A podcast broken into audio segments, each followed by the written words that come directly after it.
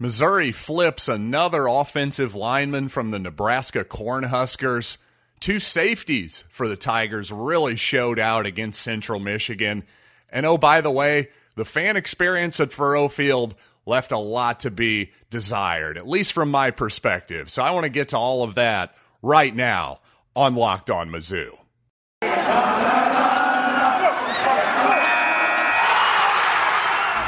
You are Locked On Mizzou your daily podcast on the Missouri Tigers, part of the Locked On Podcast Network. Your team every day.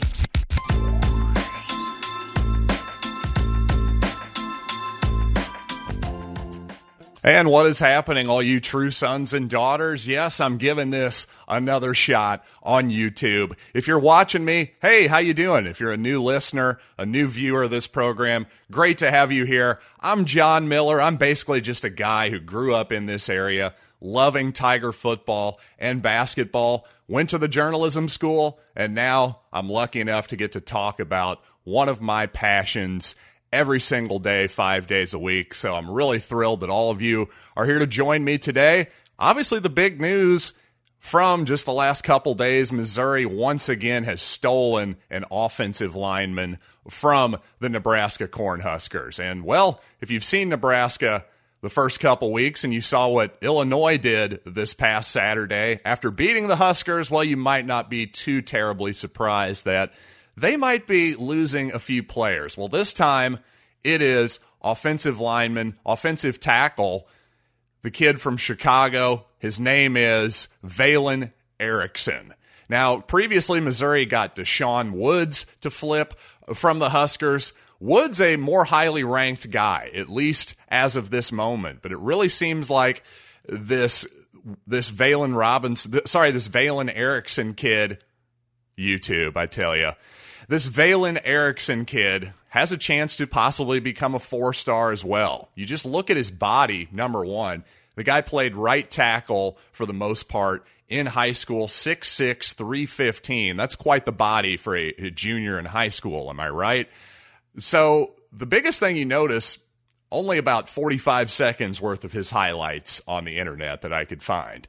But even in just those quick highlights, the one thing you notice for a big man, he's got really, really quick feet. So a guy who could be a high riser. I believe Missouri's first recruit in football from the Chicago area since the recently medically retired Logan Christopherson, who signed with Missouri in 2017. Eli Drinkwitz, the staff, they've talked a lot about trying to get those cities that have direct flights from Columbia, Denver, Chicago, possibly Charlotte in the future those types of cities, perhaps Missouri has an advantage there. Well, maybe we're starting to see that that start to bear fruit. You got to start somewhere, and hopefully, Valen Erickson is the start of something good for the Tigers in the Windy City. Now, moving on to other topics, of course. Well, you know, I only have 22 to 30 minutes on this show each and every day, so I didn't get to everything I wanted to in my recap of Central Michigan. And I felt a little bit bad that I didn't get to the safeties. Frankly, Jelani Williams and J.C. Carlies, Jaylon Carlies, whichever name you want to go with there, both were really impressive. And I thought Jelani in particular really had some just massive hits. I mean, he absolutely murdered Khalil Pimpleton on a deep attempt in the second quarter there. Frankly, good for Pimpleton for getting up and remaining in the football game. That was impressive on his part. A legal hit right in the chest, but wow, for a kid who's five seven, good for you. I tell you, I like Jelani's instincts. I like his bad intentions back there, but you know, arguably Carlies may have played even better. I thought his interception in particular just made an excellent break on the football. I've gone back and watched that snap several times, and he's the single high safety, has to basically cover the entire back end of the field. When you watch it again, Khalil Pimpleton, probably their best weapon for Central Michigan, he's on the opposite side of the field in the slot. Coming up through the middle, you would have thought that that would have held any safety. Well, Carlies, it didn't it didn't hold him for whatever reason. He immediately started running toward where the football was going before the ball was even thrown. He saw something in that play that he had recognized on film. I got to imagine some tendency, something. He took a chance. By golly, it paid off big time. An excellent play by him. Also, you got to love watching Martez Manuel blitz. He certainly loves to blitz. I can promise you that. So, Missouri got a nice collection of safeties right now. I think with Gillespie gone to the NFL, Tyree, of course, Joshua Bledsoe. You had some worries there, but you know what? I'm feeling pretty good about the safeties right now, just after week one. Of course, we'll have to see what happens against Kentucky. And right now, it's looking like, once again, that passing game for Kentucky looks much, much, much improved. It's only one week, but it didn't take a lot for it to be improved because that's how bad their passing game has been the past two seasons. Really, the last three seasons, but especially the last two years where they've been running a NFL wide receiver, Lynn Bowden, a guy who's in the league as a wide receiver. Well, they he was basically their direct snap guy. Kentucky going to be a lot more to deal with. And I think we'll see more out of that Steve Wilks defense in week two. Certainly a lot more variety than Missouri showed in week one.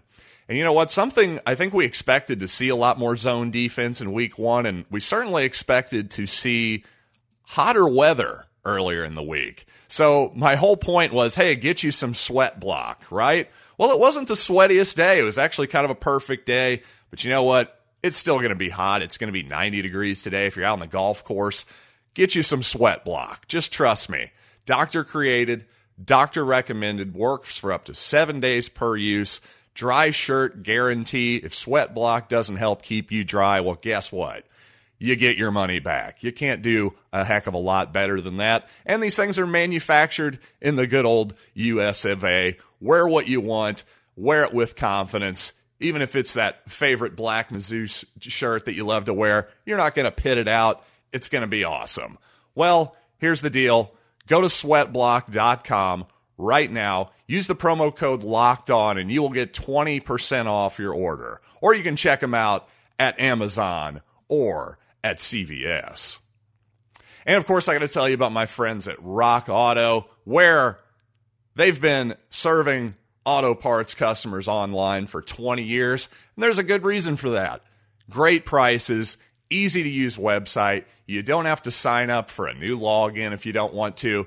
It's really, really simple. And you know what? You know how their prices are reliably low? I don't even have a promo code to give you for these guys, but it will help us out if when you write if you when you get to there, how did you hear about us rocks? Just write locked on in there. That really helps out your friends at Locked On, and we'll keep getting you these low, low prices at rockauto.com. So once again, amazing selection, reliably low prices, all the parts your car will ever need. Visit rockauto.com today. All right. So, with all those live reads out of the way, normally in the podcast here, I would just hit pause, gather myself for a minute, and move on to the next thing. But you know what? I'll take you behind the scenes a little. No pause button on the Restream online recording. So, I'm just going to have to fill time here until I figure out where I'm going next. But here it is. Here is where I'm going next, ladies and gentlemen. Let's start. Let's talk about special teams a little bit. And obviously, it was encouraging. Missouri had so many problems in the punt return game just last season, just catching the ball, quite honestly.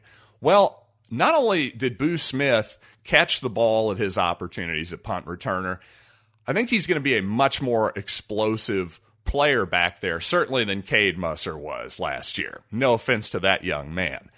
But you know, Boo Smith only played a handful of snaps at wide receiver, but on two of those occasions, he got a couple deep shots from Connor Bazelak. So that shows you the coaching staff likes him as a as an explosive player. He looks like he's got the type of body. Maybe he can be a little bit shifty back there at punt returner, but obviously the number one job is just to possess the football. So far, so good. There was one muff in that football game, and it was CMU's and we recovered it. Also, I thought it was interesting that Eli Young and Kris Abrams Draine, who, by the way, Abrams Draine was the punt returner early in last season had a couple muffs against LSU. Never saw him back there again, understandably so. But apparently they trust him a little bit more in the kickoff return game. And to be honest, that is a much less high pressure position. Punt returns, you're, you can get killed. That ball just hangs up in the air, twists around forever. You got to run up and catch it on the move. You're basically the one guy back. Well, in kickoffs, obviously, not only is Eli Young back there, Dawson Downing is maybe five, ten yards in front of them, too, in case anything's short. So just not nearly as much pressure on Abrams Draine there. If they feel like he's explosive enough to make an impact as one of the two guys back deep, well, that's cool. But again, number one job is to catch the ball now because even on the kickoff returns, there's so few returns. Just worry about once again possessing the football. But I will say, Eli Young, a good facsimile of Tyler Badie. Think he could have some real explosiveness back there. If anybody's going to run one back for a touchdown with few opportunities, it could definitely be somebody like Eli Young. Now, one thing I saw a lot of people bring up once again is up front the offensive line, the defensive line, the relative lack of push on both sides of the ball. Well, I would just say Missouri was rotating a lot of guys, especially on the defensive line. Of note, true freshman, by the way, Mackay Wingo. I've been in, erroneously calling him Mecky Wingo earlier in the in the offseason, but no, Mackay Wingo, a true freshman defensive tackle, played 45 of Missouri's 87 defensive snaps, and Pro Football Focus gave him a pretty nice grade too. So we'll see if he and junior college transfer Realus George possibly rotate in more on that defensive line on the inside. But I would just note that, again, Missouri was experimenting with a lot of different personnel groupings there. Different guys were getting getting action. But in terms of scheme, not a lot of creativity happening there. And I think that was totally by design. I don't think Wilks and Eli Drinkwitz want to show Kentucky anything in week two. I think they understand how important this football game is. Obviously, a very unusual circumstance having it being in week two, but you know what? It is what it is, and you got to go with it. Now, the rest of the special teams, by the way, we've almost taken Grant McKinniss for granted at this point. And good for him. That's what you want out of a punter almost. You don't want to think about your punter. If you're not thinking about him, that's probably a good thing. And he was very solid on Saturday. I'm pretty confident in him at this point. Speaking of confident, Harrison Mevis, I was sitting in the south end zone. That 53 yard field goal, when he first kicked it, I didn't realize it was that deep because holy moly, that thing went deep into the stands, too. That thing would have been good from from Hallsville, probably, to use that stupid cliche. But really, not only that, I was just as impressed by his his go ahead kick to put the game ahead 10 7. Not go ahead, but the put it out of reach kick, the put it to two possession game. That was money. There was no doubt about it. And again, when you're not worrying about your place kicker in a world where hashtag college kickers has become basically a running joke, well, you're doing something right without a doubt. So I love all of that, but you know what? There was something that I do want to complain about. It doesn't have anything to do with what actually happened on the football field. It was about my fan experience on Saturday. I love the new seats in the south end zone. Gives me a great view of coach's cam, in fact. So that's real value that I can bring to the show. But boy, when it came to actually trying to get a beer, boy, that was a serious, serious issue. And not to sound like an alcoholic here, my God, but if, if you don't want me to drink a beer, then just let me know. If you're going to make it incredibly difficult, well, you know what? Let's just tease it. Let's tease the rest of this discussion because I do have one more live read I have to hit, and that is with our friends at betonline.ag. And of course, it is that time of year again. College football is underway. The NFL is just about to start. This Thursday, in fact, hey, let me help you out. Take advantage of Bet Online's opening day super promo. Make a bet this Thursday on the opener between Tampa Bay and Dallas. Guess what? If you lose your wager, you'll get the whole thing refunded up to $25 for new customers only when signing up and using the promo code NFL100. And by the way, also check out this promo code locked on will get you a 100% welcome bonus on your first deposit. That's a pretty tough deal to beat, folks. Once again, a 100% welcome bonus when you use the promo code locked on at Bet Online, your online sportsbook experts. All right, sorry for that quick pause for those of you on on YouTube. The old mouth was just getting a little bit dry there. But you know what? My mouth was also getting a little dry at Faurot Field in the second quarter too. Went twice during the game to try to grab just a quick Mick Ultra for me and the old man, but you know what? I actually abandoned that line twice. Not only because it was taking far too long to get through the line, that's one thing that's an easy fix that, hey, guess what? Missouri, we can adjust a little bit here, right? Hire another beer guy or two in the corner. Hey, that one beer guy in each corner of the south end zone, that worked great last year when there was 11,000 people in the stands. But when there's 47,000, however many there was this past week, plus probably 50 plus thousand more going forward, let's adjust just a tiny bit. Pretty please, I'm begging you.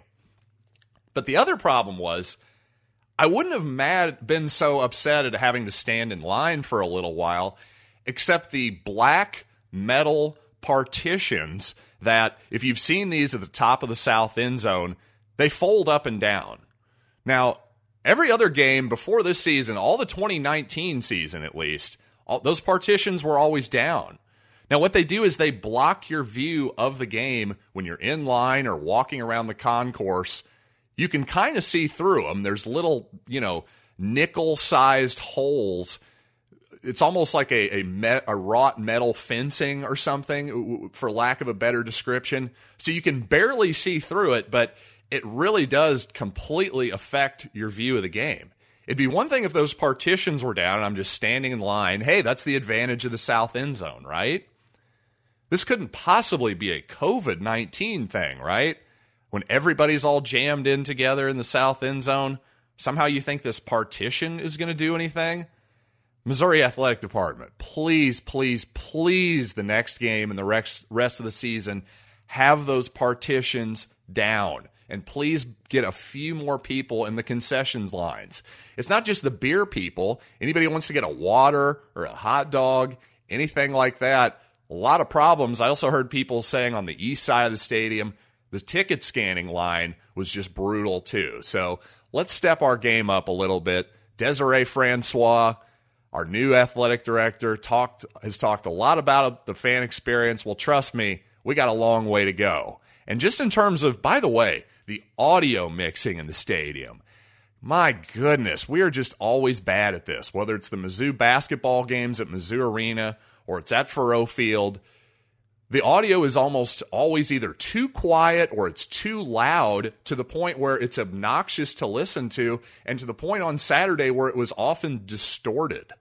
I don't really re- recall hearing Marching Mizzou that much because every time Missouri scores a touchdown, you get these the pew pew pew and all these stupid noises going off that are frankly again way way way too loud because again, Missouri actually cheaped out on something in the south end zone. For the most part, the south end zone is a glorious facility.